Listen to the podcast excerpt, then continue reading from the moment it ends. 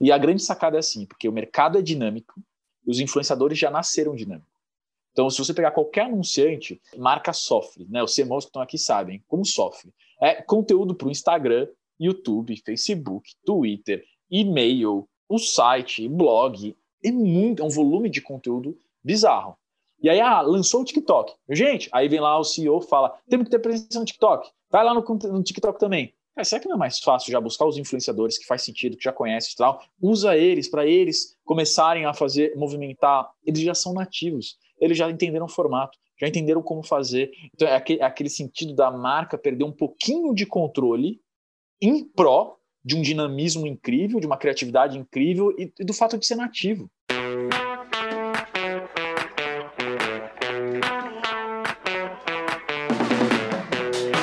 Fala pessoal, sejam todos muito bem-vindos aí a mais um episódio desse Emo Marketercast, esse podcast, né, que sempre está trazendo profissionais de mercado que vão ajudar você a alavancar sua carreira e também transformar a sua empresa.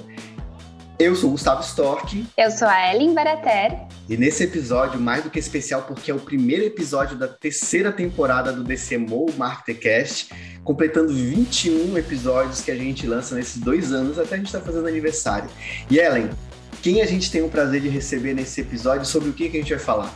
Hoje a gente tem o prazer de receber o Felipe Oliva, que é empreendedor, é fundador da Squid e a gente vai conversar sobre marketing de influência. Marketing de influência, comunidade e muito mais. Felipe, seja muito bem-vindo, muito obrigado por ceder seu tempo aqui para a comunidade dos CMOs e compartilhar essa trajetória que já dura mais de sete anos à frente da Squid e teve um baita sucesso ao longo dessa trajetória. Fique à vontade para contar a sua história e bem-vindo a mais esse episódio.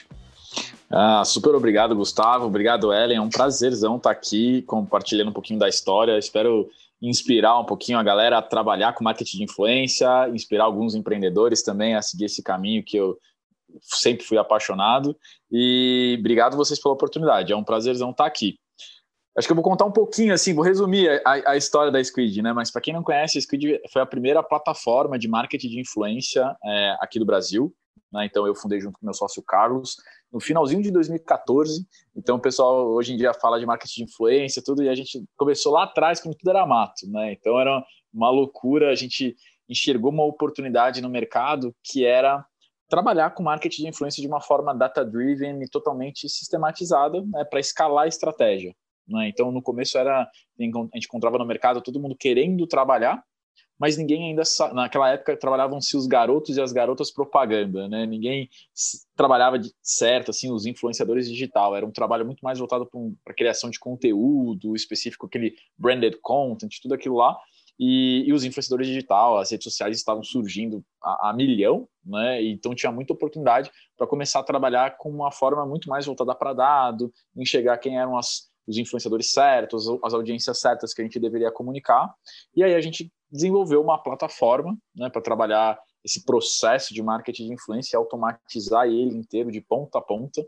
Né? Hoje são mais de 115 mil influenciadores que trabalham conosco dentro da plataforma, e aí a plataforma segue toda a automatização do processo para garantir o sucesso das campanhas, garantir que você escolheu os influenciadores certos, garantir que eles estão fazendo as postagens conforme alinhado com os clientes, garantir todos, toda a parte que o pessoal às vezes não, não presta um pouquinho de atenção, mas é a parte mais burocrática, que são a parte jurídica, parte contábil, parte é, tributária, tem uma série de coisas importantes, então isso também fica tudo encarregado da nossa plataforma e a gente consegue automatizar todo o processo. Então a gente começou, a empresa, ela completou agora sete anos e meio, mais ou menos. Então foi uma jornada longa e cheio de coisa. Estou resumindo muito do processo. Posso entrar em várias curiosidades aqui de vocês. Não começou assim com essa ideia genial. Ela foi, ela foi tomando forma conforme a gente falava com o mercado. É, eu e o Carlos, a gente não era publicitário de formação, não era marqueteiro. Então, minha formação, eu sou engenheiro civil de formação, o Carlos também, a gente se conheceu na faculdade.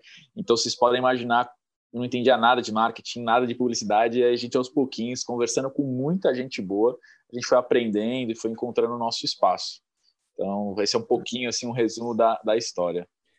É, a gente está falando do mercado que em 2022 vai movimentar bilhões, mas vocês tiveram essa visão né, lá atrás.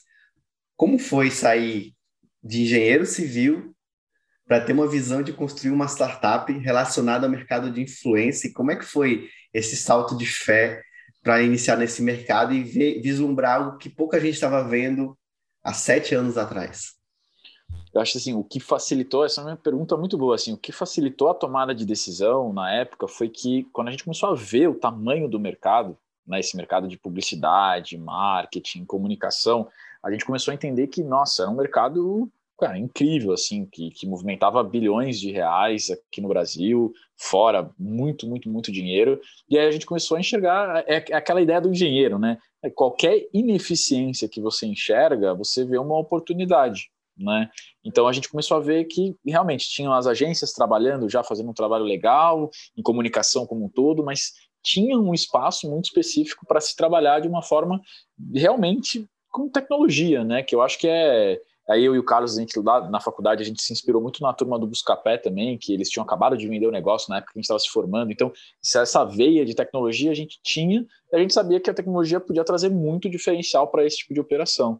E então assim, o salto de fé ele realmente aconteceu quando a gente começou a ver e, eu, hoje, hoje eu sou investidor de várias startups, né? Tenho, tenho, participado de alguns boards e eu, eu sou meio que adepto do, do empreendedorismo empírico, né? Não tem, acho que todo mundo fica muito, às vezes tem uma boa ideia e você fica apaixonado pelaquela ideia. E eu sou muito mais a pessoa com a visão da execução. Acho que conforme você vai saindo da inércia e aquela ideia vai tomando forma, e como é que ela toma forma? Você vai no mercado, você fala com as pessoas, você vai. Eu, eu era o rei do LinkedIn na época, gente. Ainda sou. Eu ia lá, eu via um publicitário, putz, bacana, um executivo, um CMO, algum cargo, um dono de agência, algum diretor.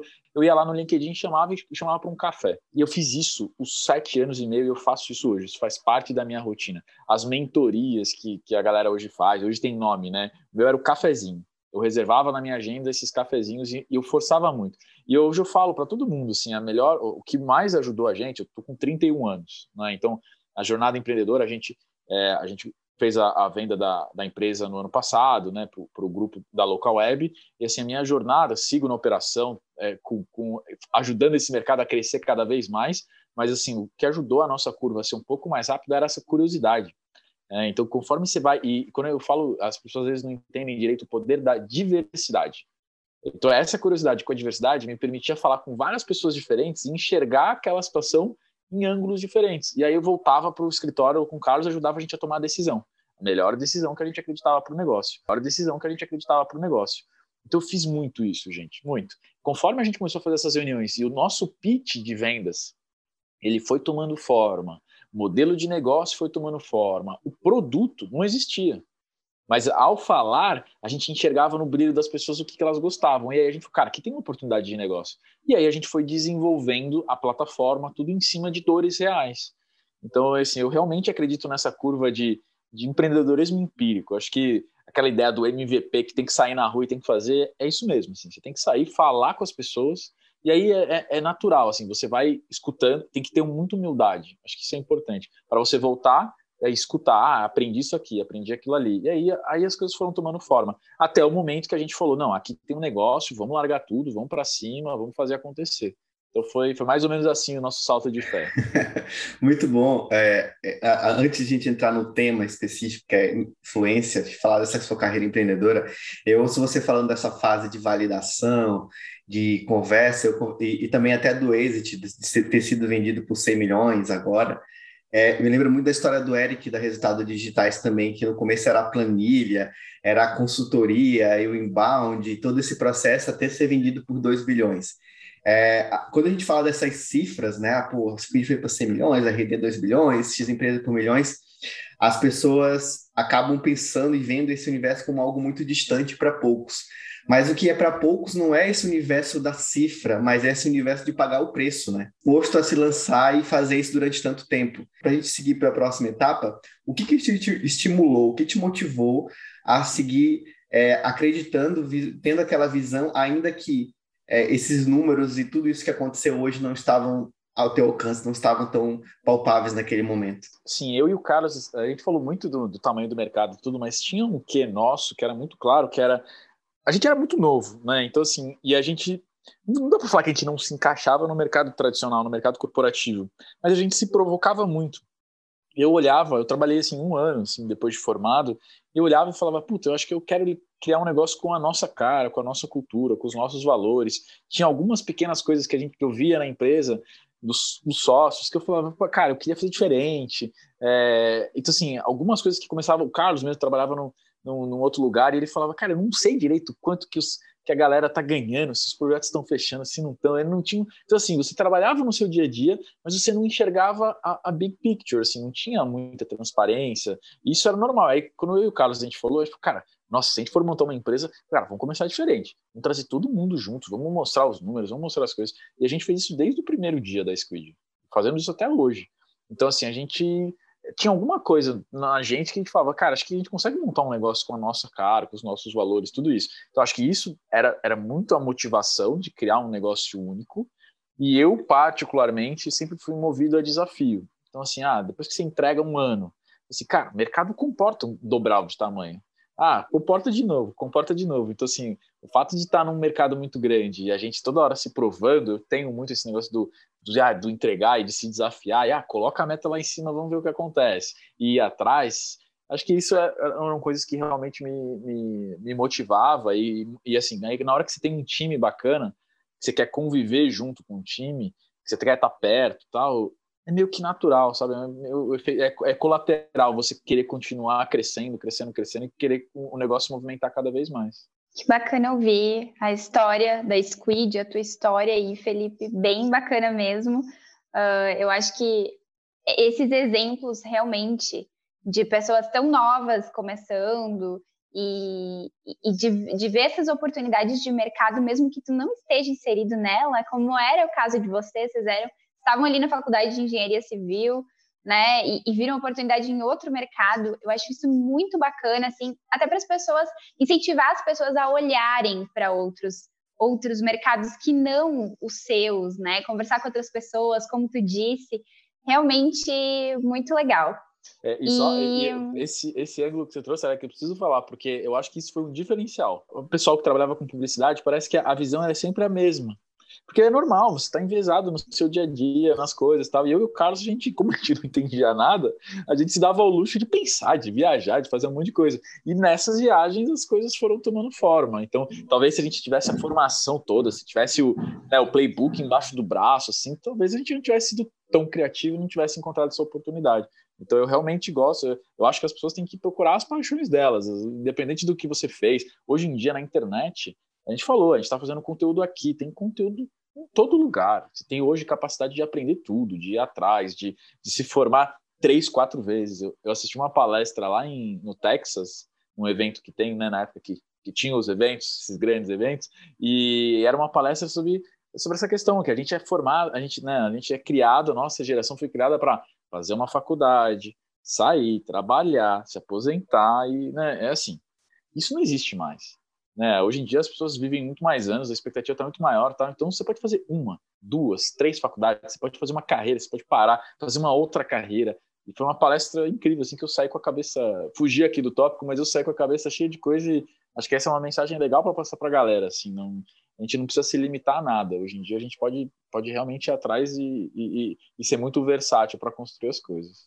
Maravilha, Felipe. Acho que vai inspirar muita gente aí que está nos ouvindo. Recentemente, um colega nosso é, eu não vou dizer o nome, mas ele é de marketing, tem uma carreira muito bacana em marketing, agora começou a empreender, está naquela fase early stage ali do negócio, na validação, e é um movimento que a gente vê muito, acaba que os profissionais de marketing tendem a, buscar ter a visão muito ampla do negócio, combinar todas as frentes, então eles acabam se preparando para esse momento, e aqueles que se lançam, que têm o salto de fé, é, tenho boas oportunidades, porque ele já sabe a parte mais difícil, que é gerar aquisição, né? Trazer gente para o negócio. É, isso mesmo. E, Felipe, para a gente ir lá para o tema, o que é marketing de influência? Boa pergunta, boa pergunta.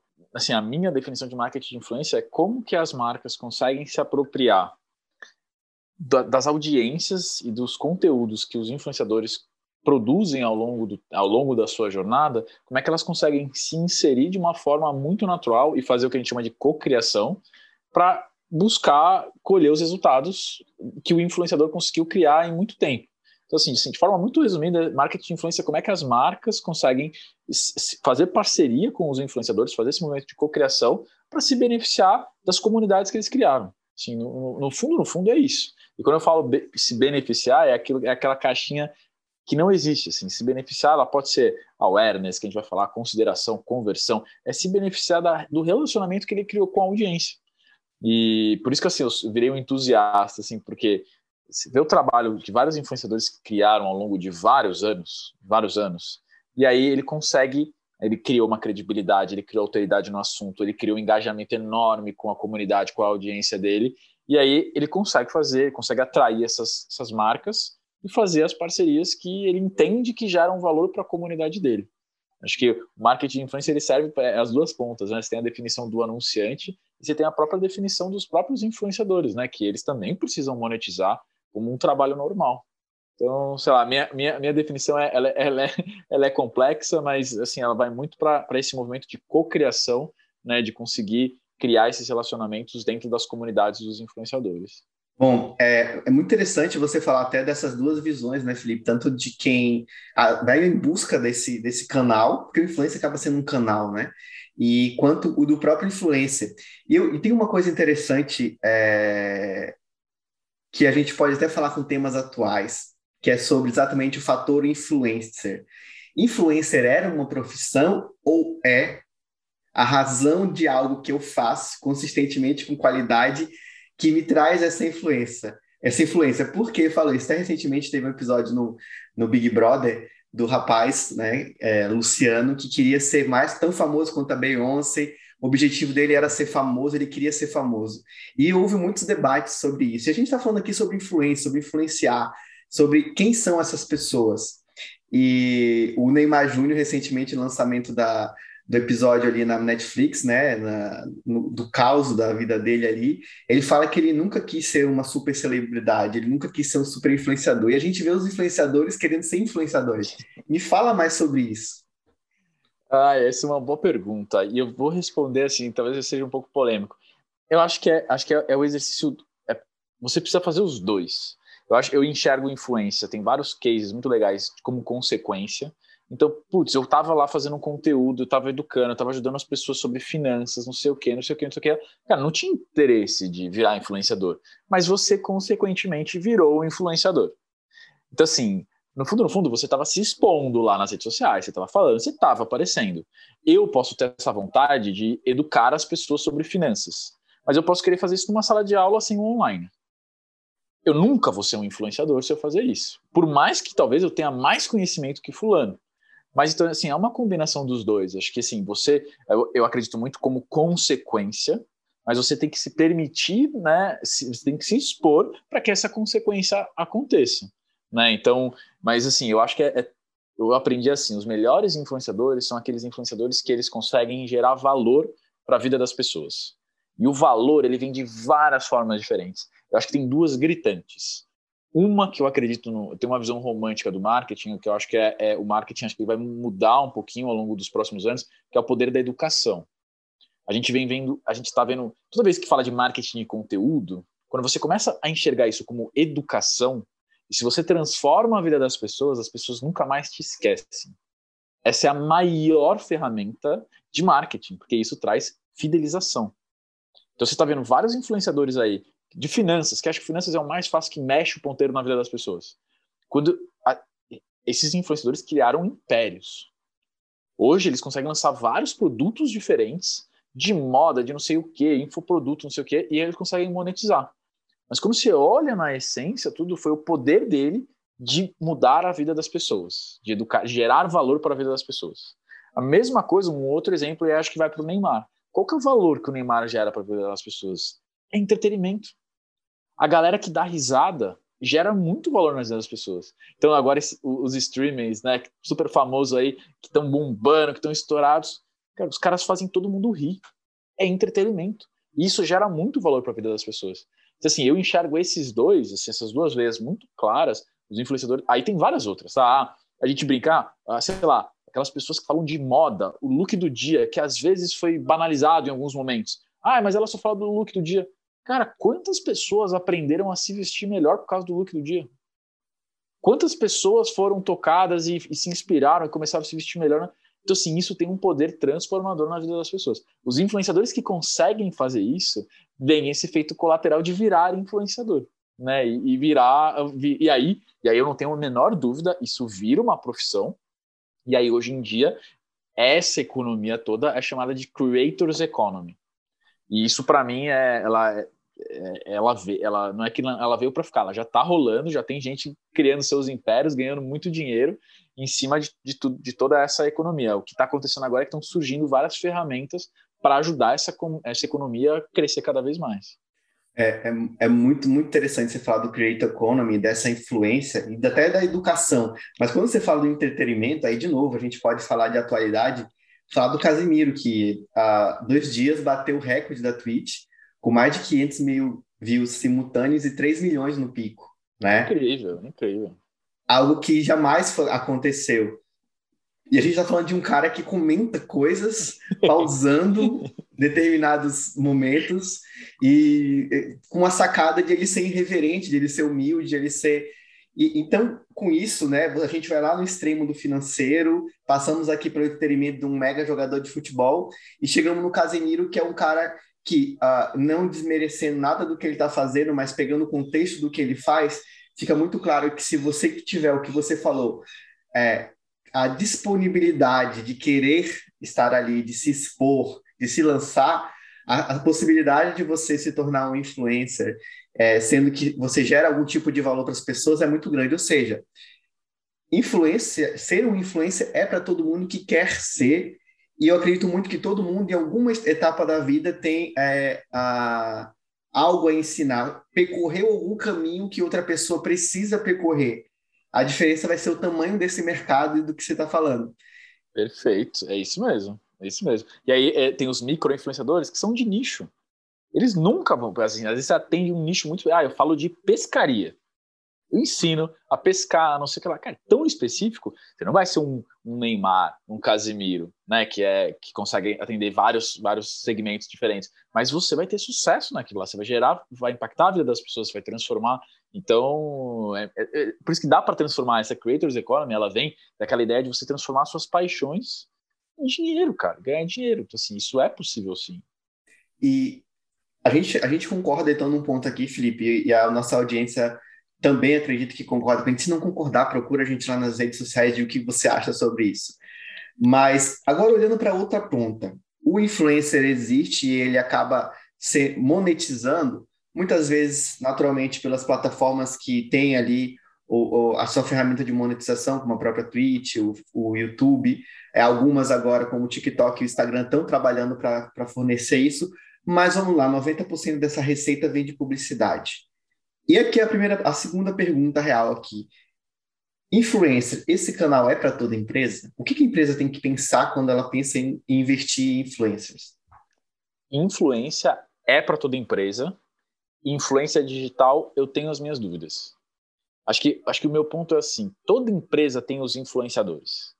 Você tem um influenciador no processo de compra. É, aí todo mundo fala, ah, mas dá para trabalhar com influenciadores B2B?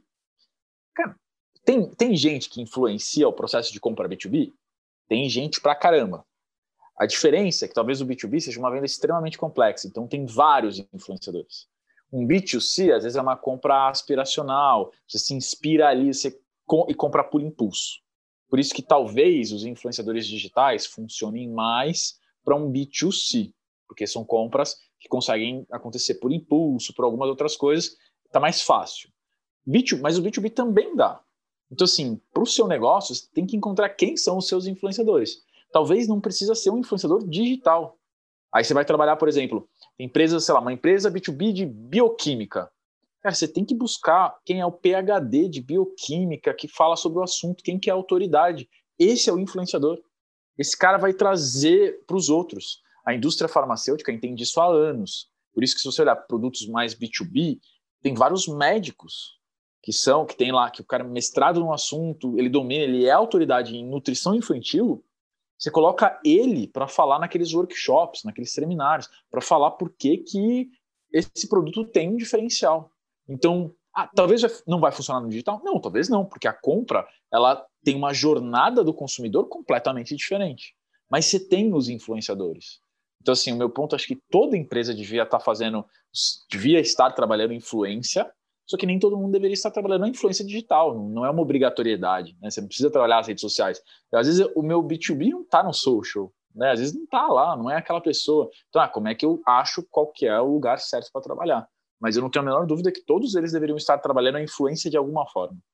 É, é muito bom quando você traz essa visão de tipo, a, acho, acho que a gente tem uma visão meio é, limitada, ou um viés de achar que influenciador é o cara que está no Instagram, no Facebook e alguma dessas plataformas que são atuais, né?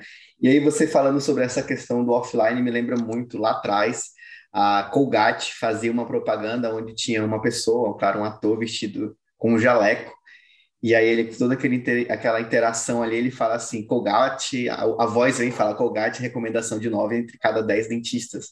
É uma maneira de influenciar, porque está pegando o papel de uma autoridade é. e você está incorporando isso dentro de uma campanha que é uma campanha de, de, de, de TV. Acho que você respondeu um pouco disso, mas estratégia de influenciador cabe em qualquer ação de marketing, cabe dentro de qualquer ação de marketing, é possível. Nesse exemplo da Colgate, a gente vê uma, uma peça de um vídeo para uma TV aberta, onde eu tenho um profissional que não é conhecido, mas eu, eu pego carona na autoridade da profissão e coloco ali e tento influenciar meu, meu, meu decisor ali no final, no caso B2C, a entender que eu sou a melhor opção, sou a melhor escolha. E eu uso isso muito com a frequência, né? Que eram aquelas uhum. comerciais que batem na tua cabeça, que hoje eu lembro disso, e boa, boa parte do pessoal da minha época vai lembrar também. Não vou entregar a idade, mas faz tempo. o, esse, quando, quando o pessoal começa a falar de marketing de influência, eu começo, eu coloco marketing de influência em várias caixinhas diferentes.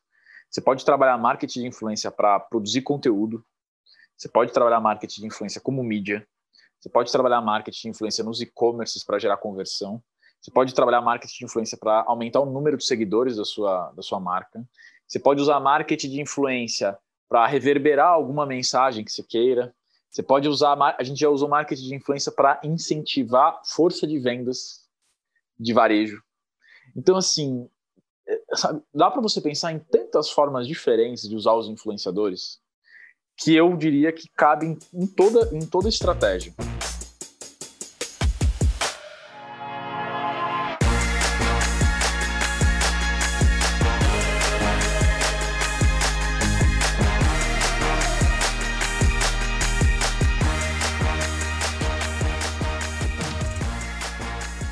Você consegue trazer o case para a gente, pensando assim, quem está nos ouvindo, para tornar mais palpável ali, mais próximo, um case que você pode descrever, um case normal, comum, de, um, de uma estratégia de marketing de influência que deu super certo, assim, que você acha, cara, esses caras aqui fizeram o estado da arte, quando a gente fala de marketing de influência. Assim, eu, eu sei, acho que o pessoal que, que gosta, gosta de ouvir case de performance, né? Que no fundo, no fundo, todo mundo tem a cobrança lá de entregar resultado, né? A gente tem um cliente de, de, de linha branca, né? Geladeira, micro-ondas, tudo. Já trabalha com a gente há anos, tudo. E a gente já. Quando você trabalha marketing de influência anos com dado, você vai iterando. E aí você vai entendendo qual que é o perfil de influenciador que funciona. Porque, vamos pegar esse exemplo específico. Tem vários influenciadores que podem funcionar. Aquele influenciador de lifestyle, aquele influenciador de gastronomia, aquele influenciador de decoração aquele influenciador que é aqueles apartamentos, já viu o perfil no Instagram que vai montando um apartamento? Você pode fazer vários testes até você encontrar quem funciona para quê. Então você pode encontrar alguns que funcionam para topo de funil, alguns que funcionam para meio de funil e alguns que funcionam para conversão. Depois de trabalhar com esse cliente durante um tempo, a gente já estava com a estratégia pô, show, já tinha entendido que funcionava, que dava retorno, não sei o quê. E aí a gente fez uma senhora Black Friday, né? E aí a gente entregou ah, acho que foi quase 25 vezes, Roy. Foi, acho que foi por aí, cara. Foi alguma coisa Uau. assim. entregava, entregava na média 15, 12, assim, uns meses. Mas quanto tempo essa janela, Felipe? Lá do começo até porque assim, a gente vai falar aqui é que a galera tem uma certa urgência, né? Que nem brand, eu quero para ontem. É, não, foi longo prazo, longo prazo. Assim, eu queria que foi, cara, foi um ano trabalhando com cliente para chegar nesse nesse nível. Óbvio que já tinha vários resultados que indicavam antes que vinha tal, mas nesse nível foi realmente foi bastante tempo, acho que foi até um pouquinho mais. Mas aí várias coisas ajudam, né? Por isso que a gente não gosta, a gente não coloca a marketing de influência nessa caixinha, mas eu sei que todo mundo é cobrado por isso. Porque, no fundo, no fundo, a, mar a marca ajuda um e-commerce bom. A, gente fala, putz, às vezes o influenciador, o papel, na minha visão, tá, o que eu falo para todo anunciante e agência, papel do influenciador é chamar atenção. Isso já é. Pode falar palavrão aqui, eu vou usar o meu, meu, meu, meu francês. Isso é muito difícil. Hoje em dia é muito difícil né? Porque assim, hoje você está aqui, eu estou falando com você, tem, a gente está ouvindo podcast, alguém está vendo a mensagem do celular, daqui a pouco dá um scroll na rede social, e o influenciador tem esse papel de capturar a atenção das pessoas. Isso é incrível. Se a pessoa vai comprar, depende de 200 coisas. Aí, aí a, a, o influenciador vê lá, ele impacta alguém. A gente tem que pensar sempre na jornada do consumidor. Fica muito mais fácil quando você faz o exercício. Esse, eu fiz um post lá, você viu, cara, que legal. Aí você vai olhar a empresa que eu estou divulgando. Aí você entra no Instagram da, da empresa. Você vai ver um Instagram mal trabalhado. Aí você vai falar, pô, o Felipe tá indicando uma furada aqui, não vou comprar. Aí você desiste. Aí a culpa é do influenciador. Sim. Então, assim, é complicado. Por isso que, assim, é uma consequência. Por isso que você tem que trabalhar bem, por isso que trabalha um tempo, entende direitinho o comportamento, entende essa jornada, aí você consegue um resultado legal. Mas isso era mais para mostrar para a galera que é possível. A gente fez outras coisas que viraram comercial de TV. Isso é um outro ângulo de ver sucesso. Para fazer hoje um comercial de TV, você vai ter produtor, uma série de coisas, você vai pagar uma fortuna para produzir um conteúdo incrível. Só que hoje os influenciadores estão dentro da casa deles com, com as melhores câmeras possíveis, uma criatividade infinita. Então, assim, é, é, eu gosto de quebrar um pouquinho aquela ideia da. Antigamente você tinha a agência criativa. E aí você dependia de uma, de uma big idea. Não é mais fácil jogar os desafios para 100, 200 influenciadores e compor uma série de ideias incríveis e, e aí tá aí sua campanha? Então, assim, a gente fez um que foram vários influenciadores que produziram conteúdos incríveis, depois foram editados e viram um comercial de TV. Quando você olha do ponto de vista de saving de operação, então, assim, quanto você economizou se você fazer um comercial do zero, teve uma economia, sei lá, de uns 70%, 80% do valor inicial do, do, do, que você gastaria fazendo um comercial todo produzido. Então, esse é um outro jeito de enxergar sucesso. E por isso que eu falo assim, e ainda a marketing de influência está muito no comecinho, porque por enquanto as pessoas só enxergam meio que essa superfície do, do publi, né, de tudo isso, mas tem um monte de, tem várias estratégias que vão começar a ser derivadas e vão começar a ser utilizadas, porque e a grande sacada é assim, porque o mercado é dinâmico, os influenciadores já nasceram dinâmicos. Então, se você pegar qualquer anunciante, ele tem que. Hoje, o anunciante, marca sofre, né? Os CMOs que estão aqui sabem como sofre. É conteúdo para o Instagram, YouTube, Facebook, Twitter, e-mail. Cara, o site, blog, é, uma, é muito, é um volume de conteúdo bizarro. E aí, ah, lançou o TikTok. Gente, aí vem lá o CEO fala: temos que ter presença no TikTok. Vai lá no, no TikTok também. Cara, será que não é mais fácil já buscar os influenciadores que faz sentido, que já conhece e tal? Usa eles para eles começarem a fazer, movimentar. É muito mais, eles já são nativos, eles já entenderam o formato, já entenderam como fazer. Então é aquele, é aquele sentido da marca perder um pouquinho de controle em pró de um dinamismo incrível, de uma criatividade incrível e, e do fato de ser nativo.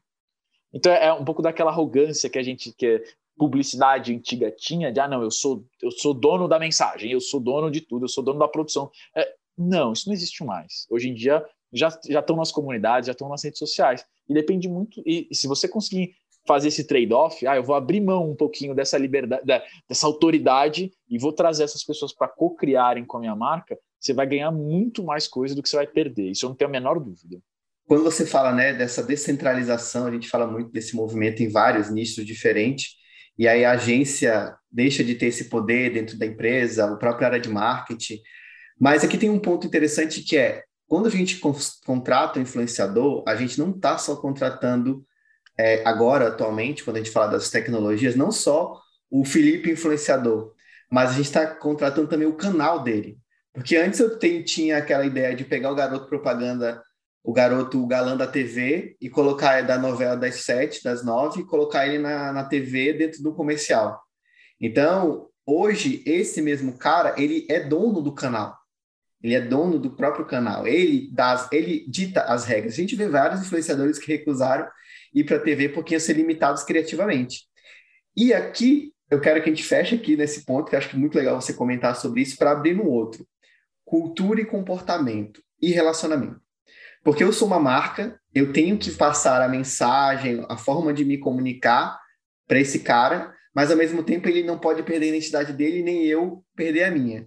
Isso requer muito relacionamento. Vamos falar desse processo, dessa receita, de tudo que vocês viveram ao longo desses sete anos, dos caos que pode, dos caos, do caos que pode se tornar isso quando eu tenho uma pessoa de fora da empresa falando no próprio canal, dentro de uma frequência que a gente vai definir, e eu tenho toda uma expectativa de investimento, ou estou provando o valor desse canal, ou eu estou é, é, brigando internamente para conseguir orçamento.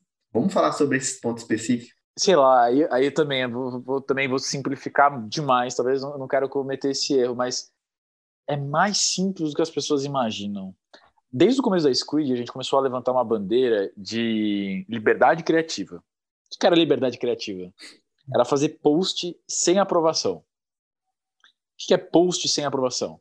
É o influenciador fazer o post na rede social dele sem o cliente ver. Hoje, a gente tem uma maior percentual dos nossos clientes trabalham nessa modalidade.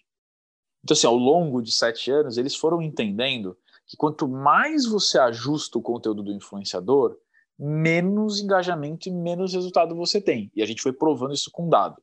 Por que, que isso acontece? Porque as pessoas já estão acostumadas ao seu tom de voz aqui no podcast. Se alguém vier para você e falar assim, não, mas agora eu estou patrocinando, agora o seu tom de voz tem que ser outro. As pessoas vão perceber. Imagina se o Casimiro tivesse começado a mudar o formato dele de trabalhar. Será que teria feito o sucesso todo que fez?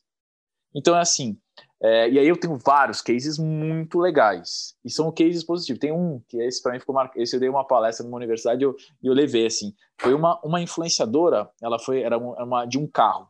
E era um carro de. Aqueles carros meio de rally, assim, né? E aí a, a, uma agência parceira montou toda uma ativação que tinha dunas de areia. E aí, você, aí eles colocavam os influenciadores lá dentro e um motorista, e o cara ia fazer o carro balançar, subir, descer assim, era um negócio muito legal para você ver como o carro era incrível ali, as rodas, o amortecedor, tudo.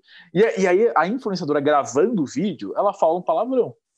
Pô, imagina você, nas dunas, o negócio subindo e descendo lá, é natural. E assim, ela soltou palavrão e palavrão foi.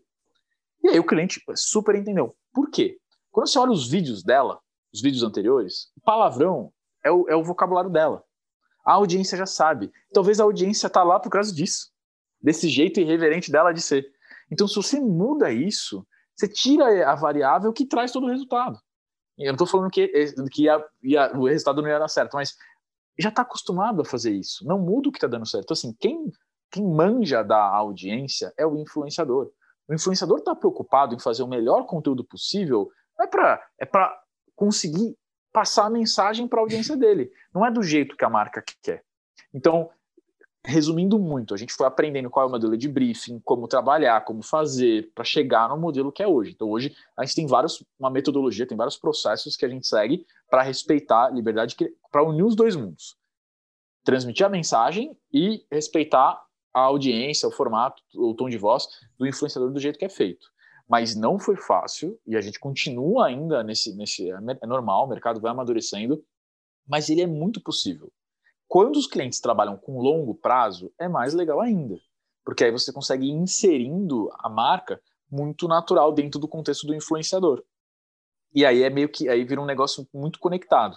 Então é, aí esses gaps entre tom de voz e, e a mensagem a ser transmitida, ele, ele, ele, ele diminui muito. Mas é por isso que é legal. E aí é o que você falou, é criar o relacionamento com o influenciador. Mas de forma bem resumida, assim, o que a galera tem que tentar fazer? É alinhar as expectativas. É sentar junto com o influenciador. Por isso que esse, esse o fato de fazer cocriação é não trazer um roteiro. Quantas vezes a gente já não recebeu dos clientes um roteiro, assim, do que tinha que ser falado? E a gente, não, não, não, não, não é assim que vai funcionar, não. A gente pode trazer até os influenciadores para discutir junto com você, então faz um, chama eles para uma reunião, apresenta o produto, aprofunda, sabe que a gente já fez coisa tão legal assim de da marca abrir o coração e falar assim, cara, estou perdendo uma, uma marca de bebidas, falar assim, pessoal, estou perdendo o mercado para o gin. E aí tinha um monte de influenciador, no, os novos influenciadores, os, os trendsetters, aqueles que ditam a tendência, falando, é, vocês estão mesmo perdendo, perdendo o mercado, porque eu só estou consumindo aquele outro tipo de bebida. E aí e a marca falando, cara, o que vocês acham que a gente tem que fazer? E aí, cara, um workshop de criação ali, veio uma ideia de uma bebida diferente, misturar. Assim, isso veio de lá. veio de quem entende. Se eles são os influenciadores que dominam essas comunidades, a gente tem que ouvir eles. Gente não tem que ser arrogante e falar assim: ah, não, eu vou, vou aqui do meu jeito aqui, vou, vou inventar um produto doido aqui, vou soltar no mercado. Não vai funcionar. Por isso que eu acredito muito na criação de novos produtos quando você inverte o processo. Hoje o processo de P&D é aquele processo, às vezes tem um, um, time de inovação que fica pesquisando um monte de coisa e tal, quando na verdade você tinha que estar ouvindo as pessoas, ouvindo a social listening, ouvindo as comunidades, ouvindo os seus clientes, fazendo pesquisa, as oportunidades de inovação estão lá. Não está numa ideia maluca. A chance de você ter uma ideia maluca que vai dar certo, eu prefiro muito mais ouvir o que, que o mercado está pedindo e produzir isso. Então, eu acho que isso também vai mudar bastante coisa. Mas acho que, assim, de forma, de forma resumida, de forma resumida não, que eu falei para caramba, mas, assim, é, é, criar esse relacionamento é muito importante.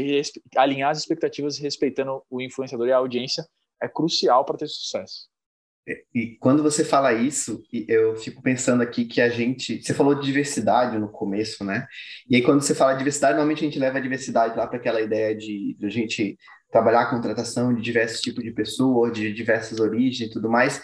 E as empresas estão correndo para fazer isso naturalmente, se adequar a esse novo momento e respeitar também o que tem que ser respeitado. Mas olhando, ouvindo um pouco do que você está falando, me vem à mente de que é possível acelerar esse processo de diversidade, me conectando, vendo esses influenciadores como um hub de inovação.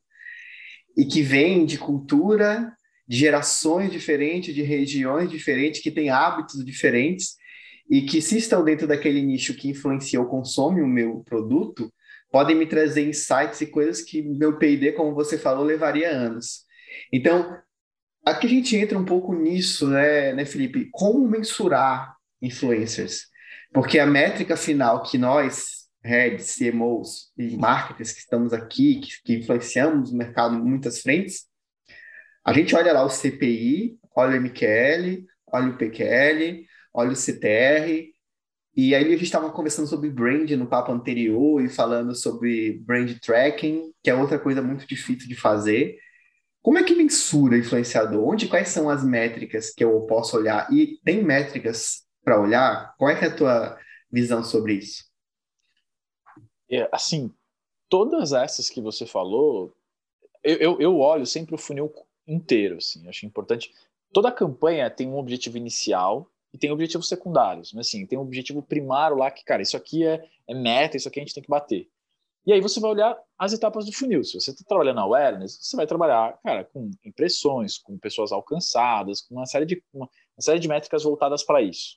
Quando você está trabalhando com consideração, aí talvez você vai olhar mais para o engajamento nas redes sociais, como é que as pessoas interagiram, se teve clique no link, se foi direcionado, se aumentou o tráfego de alguma página, alguma coisa. Se está olhando para conversão, você vai ver geração de lead e você vai ver venda que aconteceu, download de algum app que, que aconteceu também. Então, assim, e marketing de influência, você pode olhar o funil inteiro. E aí você vai tirar essas métricas de tudo isso. Vai olhar para awareness, a gente já fez coisas para fazer mensuração de brand lift, que aí é um pouquinho mais para a indústria, você precisa fazer pesquisa tal, mas aí você consegue ver se aumentou, não, né, se teve o brand lift ali da marca durante a campanha. Você tem vários, ah, fazer grupo amostral para ver se a mensagem foi transferida. Tem várias metodologias para ver o retorno quando você está falando de, cara, de, de, desse topo de funil. Mas todas as métricas de conversão você tem que monitorar também, para ver qual influenciador está funcionando e qual que não está. Só que às vezes você vai encontrar um influenciador que está funcionando para uma etapa do funil e não está funcionando para outra. E aí você vai separando os, os, né, os embaixadores, aí você vai fazendo uma estratégia que você consegue trabalhar a jornada inteira. Que esse é o objetivo, né? O objetivo não é trabalhar só uma etapa. O objetivo é trabalhar a jornada inteira. E aí, ao, mas assim, ao fazer as contas, é o que eu falo para a galera, você não pode fazer e comparar a mesma coisa. Eu não vou comparar a impressão da, do influenciador com a impressão de uma programática, com um banner. É complicado, né? Porque assim, é, né, o banner vai entregar ali para um monte de gente. A, a, o influenciador vai conseguir chamar a atenção das pessoas. É uma, uma dinâmica diferente. Quando você. É, eu gosto muito de marca que trabalha com working capital e no working capital, né? Você faz uma divisão na hora que você vai fazer o um investimento, você vai separar, cara, o que, que é custo de, por exemplo, produção, né? Que é aquele custo que não gera venda, então no working capital, e o working capital, o custo de mídia. Cara, vou distribuir isso aqui para impactar as pessoas que gera venda. Quando fazem essa, o influenciador, ele entrega os dois. Se você colocar ele só em uma caixinha, você vai, ah, não. Aí você vai comparar, você vai falar, nossa, é caro. Mas você tem que colocar também o conteúdo que foi produzido, quanto que você ia gastar, quanto que você economizou, tem várias coisas. Quando você coloca todas essas contas no lápis, você vai chegar à conclusão de que é um, uma estratégia extremamente rentável e que quando ela começa a dar todos esses frutos que eu falei do bom trabalho, de, de acertar o funil, acertar o tipo do influenciador das coisas, você começa a ter o resultado que todo mundo quer, que é venda para caramba, as coisas para caramba. Mas tem que fazer os dois, sabe? Você tem que unir as duas coisas. Aí você põe na ponta do lápis e entende, caramba, entendi o que isso está funcionando. Você vai fazer uma campanha de awareness, você vai ganhar seguidor. E aí você vai contar só o awareness. Né? Então, assim, tem que olhar marketing de influência, por isso que colocar em uma caixinha é muito perigoso. Por isso que eu vi um movimento muito legal nos últimos dois anos dos anunciantes começarem a internalizar um pouco o marketing de influência. O que é internalizar? Ninguém sabia onde ficava essa caixinha. Está na agência de PR, está na agência de publicidade, está na agência de não sei o quê, está na agência de quê. Ele tem que estar tá interno. Porque se ele está interno, ele deriva para as outras estratégias. Ele vai derivar para o e-commerce, ele vai derivar para mídia, ele vai derivar para social. Mas se você coloca em só em uma caixinha, ele fica muito limitado. E aí você não usa todo o potencial do marketing de influência. E bora para uma pergunta polêmica aqui, caminhando quase para o fim do nosso papo aqui dessa primeira grande etapa de que a gente vai estar falando sobre marketing de influência e comunidade. Vamos falar da polêmica dos recebidos. Recebidos funciona, recebidos é, é só buzz, vale a pena lidar com recebidos, recebidos faz parte da estratégia de relacionamento. Excelente pergunta, cara, porque é, essa, essa vai. Essa pergunta é. Ela é tão difícil, porque assim, você encontra, às vezes, em tudo assim, às vezes você encontra o pessoal meio polarizado, né? E, e tem assim, ah, o, o, o recebido não paga boleto, e assim, é, eu concordo 100%. A gente começou o discurso aqui falando que é uma profissão mesmo e tem que ser pago. Só que você também pode ganhar o recebido e não fazer nada, não postar, né? Então, assim, o que, que eu acredito é que é, ela é uma estratégia normal, assim como antigamente você fazia isso com jornalista, né? Você tinha que ter o relacionamento com o jornalista para estar tá sendo sempre visto. Então você mandava, chamava ele para um evento, dava algum presente, fazia alguma coisa. Você trabalhar isso com o influenciador, ele também faz parte. Agora, o que é um absurdo, que aí é, é onde entra mesmo, é você dar o produto e falar assim: ah, eu tô te dando um negócio aqui baratinho e eu espero que você faça 200 coisas diferentes. Isso, isso é, é esse, e esse discurso é muito ruim. Por isso que a gente sempre acredita na cocriação. Às vezes você está lançando uma marca nova, você tem um produto super diferente.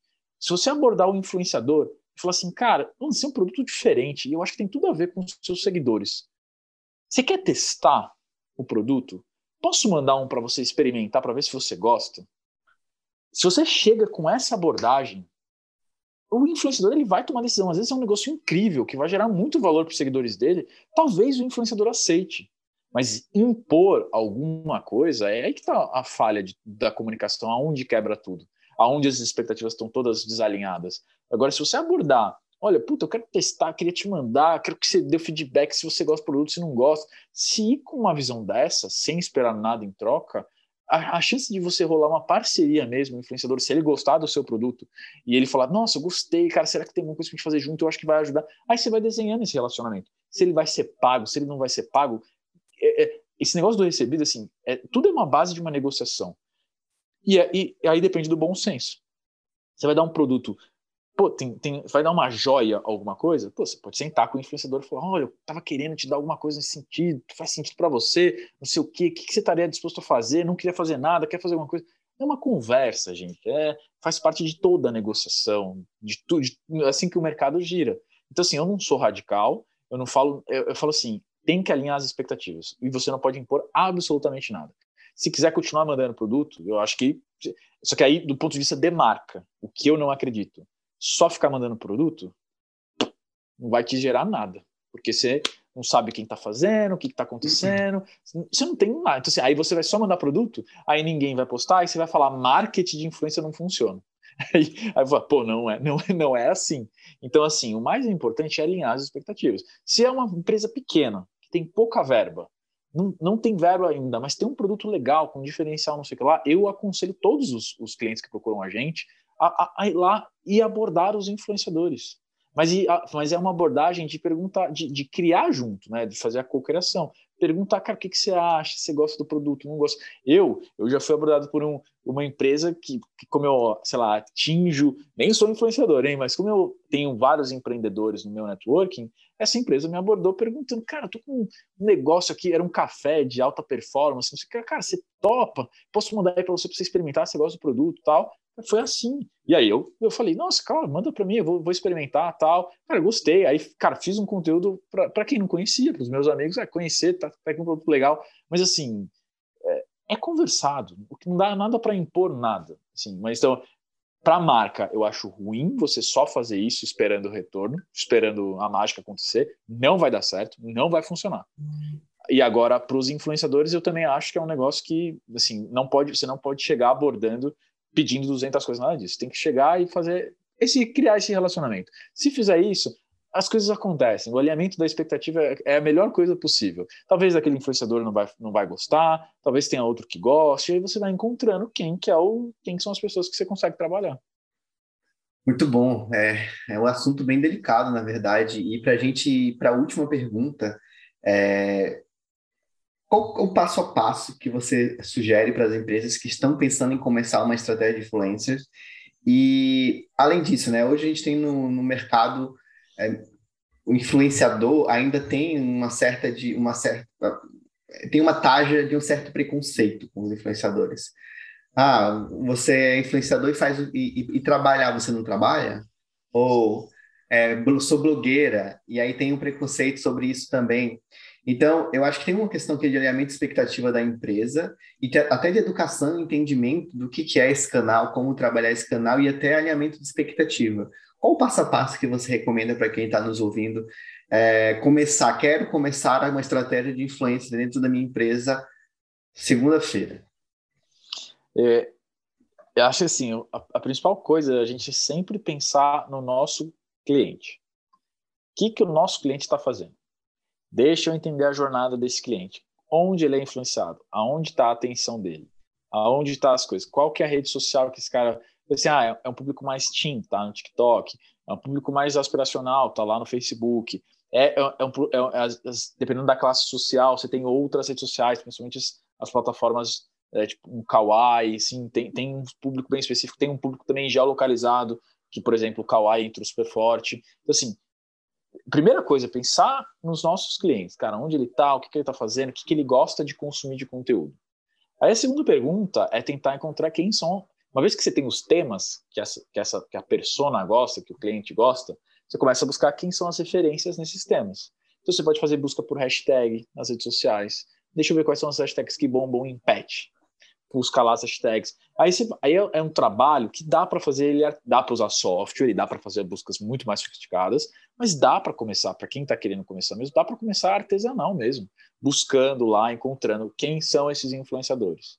Uma vez que você encontra os influenciadores que você acredita que funcionem, é o momento de você abrir esse canal e conversar com eles. E aí ver qual é a proposta que você, como marca, está disposta a fazer. E aí pedir os dados das redes sociais para entender quem que é a audiência, assim, se cruza, se não cruza.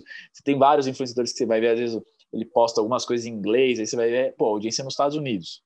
Pô, mas o meu conteúdo é tudo aqui, é, meu, minha, minha, eu só entrego no Brasil. Aí você vai falar, pô, acho que esse aqui talvez não faça tanto sentido. Então, assim, você tem que ser inteligente e conseguir cruzar os dados né, do, seu, do seu target com a audiência do influenciador. E aí, e, a, e aí, assim, aí não tem muito segredo. Assim, na hora que você encontra esse time, você tem que testar. Você tem que ir lá fazer os acordos certos e aí rodar, e aí já ter muito claro como você vai medir. Então, ah, eu vou medir as, as publicações, o engajamento, eu vou medir conversão, eu vou trabalhar um link aqui para o influenciador jogar em algumas. Mas quando a gente fala da jornada, isso é muito importante. Se você pegar um influenciador do zero e do nada você falar, ah, baixa o meu app aqui, e ele nunca conheceu a empresa, não tem nada, assim, não funciona. Então a gente acredita muito em trabalhar essa, a gente chama da jornada da influência. Trabalhar, esquenta esse funil. Faz ele divulgar a marca, faz ele fazer as coisas, faz ele estar tá lá, né? e aí depois, em algum momento, você coloca um call to action você coloca um cupom de desconto para os seguidores, para os seguidores ficarem felizes, né? E, e, o influenciador ter alguma coisa, dá um brinde para os seguidores, às vezes. Se comprar, a gente já fez isso em loja física, cara. Olha como dá para pensar em várias coisas. Olha, os influenciadores, era uma loja, uma franquia em Taubaté. A gente pegou influenciadores geolocalizados e quem fosse lá na franquia e a gente conhecia, né, e, e era um amigo nosso, tá, ele, ele arrumou tudo com as vendedoras, quem fosse lá por indicação dos influenciadores e chegasse lá na loja e falasse que tinha vindo, ia ganhar um brindezinho na compra de, de X reais, assim. Então, assim, dá para você pensar em várias mecânicas legais para direcionar tráfego. De novo, o influenciador não faz mágica, ele chama atenção. Cabe a marca pensar nos melhores calls to action e como trazer essa atenção para o seu site, para sua loja, o que quer que seja. Então, mas, mas assim, não tem muito segredo. Tem que, eu, eu acredito de novo numa estratégia iterativa. Você tem que começar Aí você vai rodar os influenciadores, você vai entender quem está funcionando, quem não está funcionando, e, e, aí você vai fazendo os ajustes. E, e, é rápido de fazer os ajustes, não é difícil. Você consegue ver claramente quem está quem tá despontando e quem não está. E aí você vai iterando até ter uma estratégia realmente bem, bem sólida.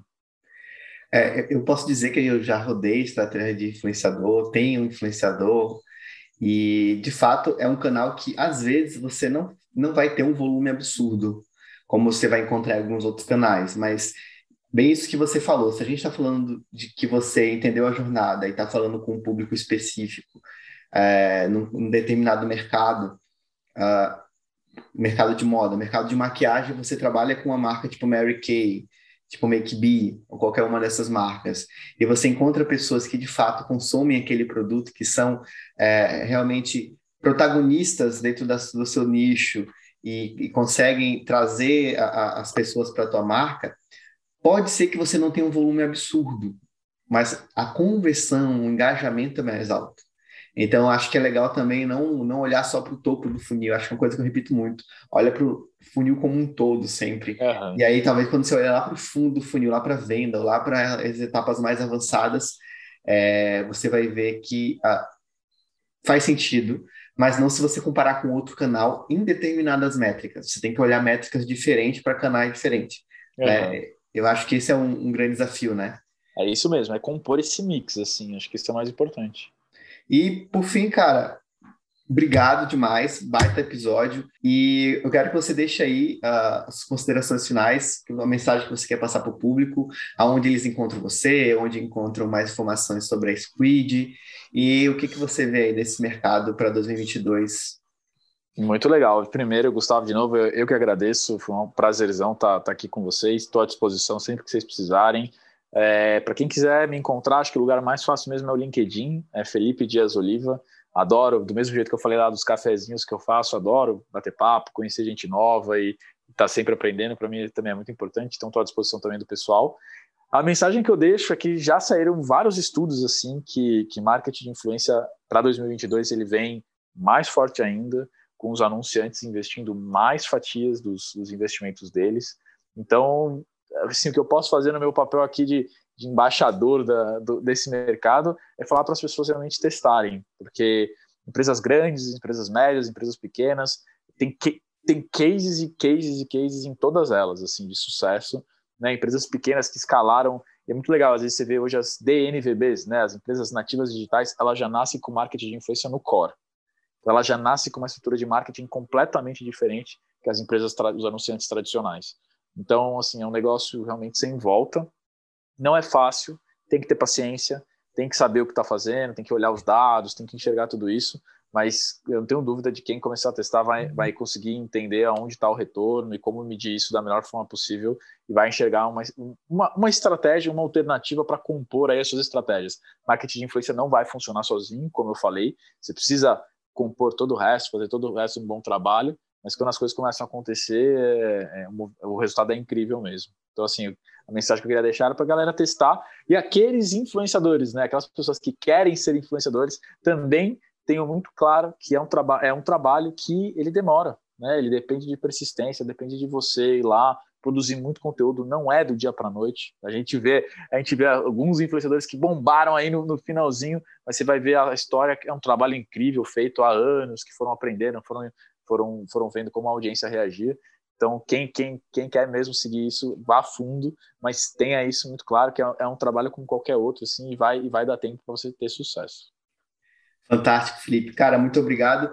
Obrigado até a todos vocês que nos acompanharam até aqui, mais esse episódio desse Bom Marketcast. Se você gostou desse episódio, é, Curta, compartilhe, dependendo da plataforma onde você está ouvindo ele. Procura a gente, manda mensagem para a gente nas redes sociais. Recomende aí é, o DCMU Marketers e até pessoas que vocês querem que a gente esteja entrevistando aqui e falando sobre todos os temas relacionados a marketing. E 2022 promete muito sobre esse super canal que está crescendo tanto, né? Aquela dos creators, da Creative Economy, Creator Economy, que são os influenciadores, e as comunidades, que a gente ainda vai falar um episódio inteiro só sobre comunidade ainda. Temos um convidado ali já na linha para estar tá falando sobre esse tema, não vou dar spoiler agora. Pessoal, eu sou o Gustavo Stork, muito obrigado a todos e nos vemos no próximo episódio. Tchau, tchau!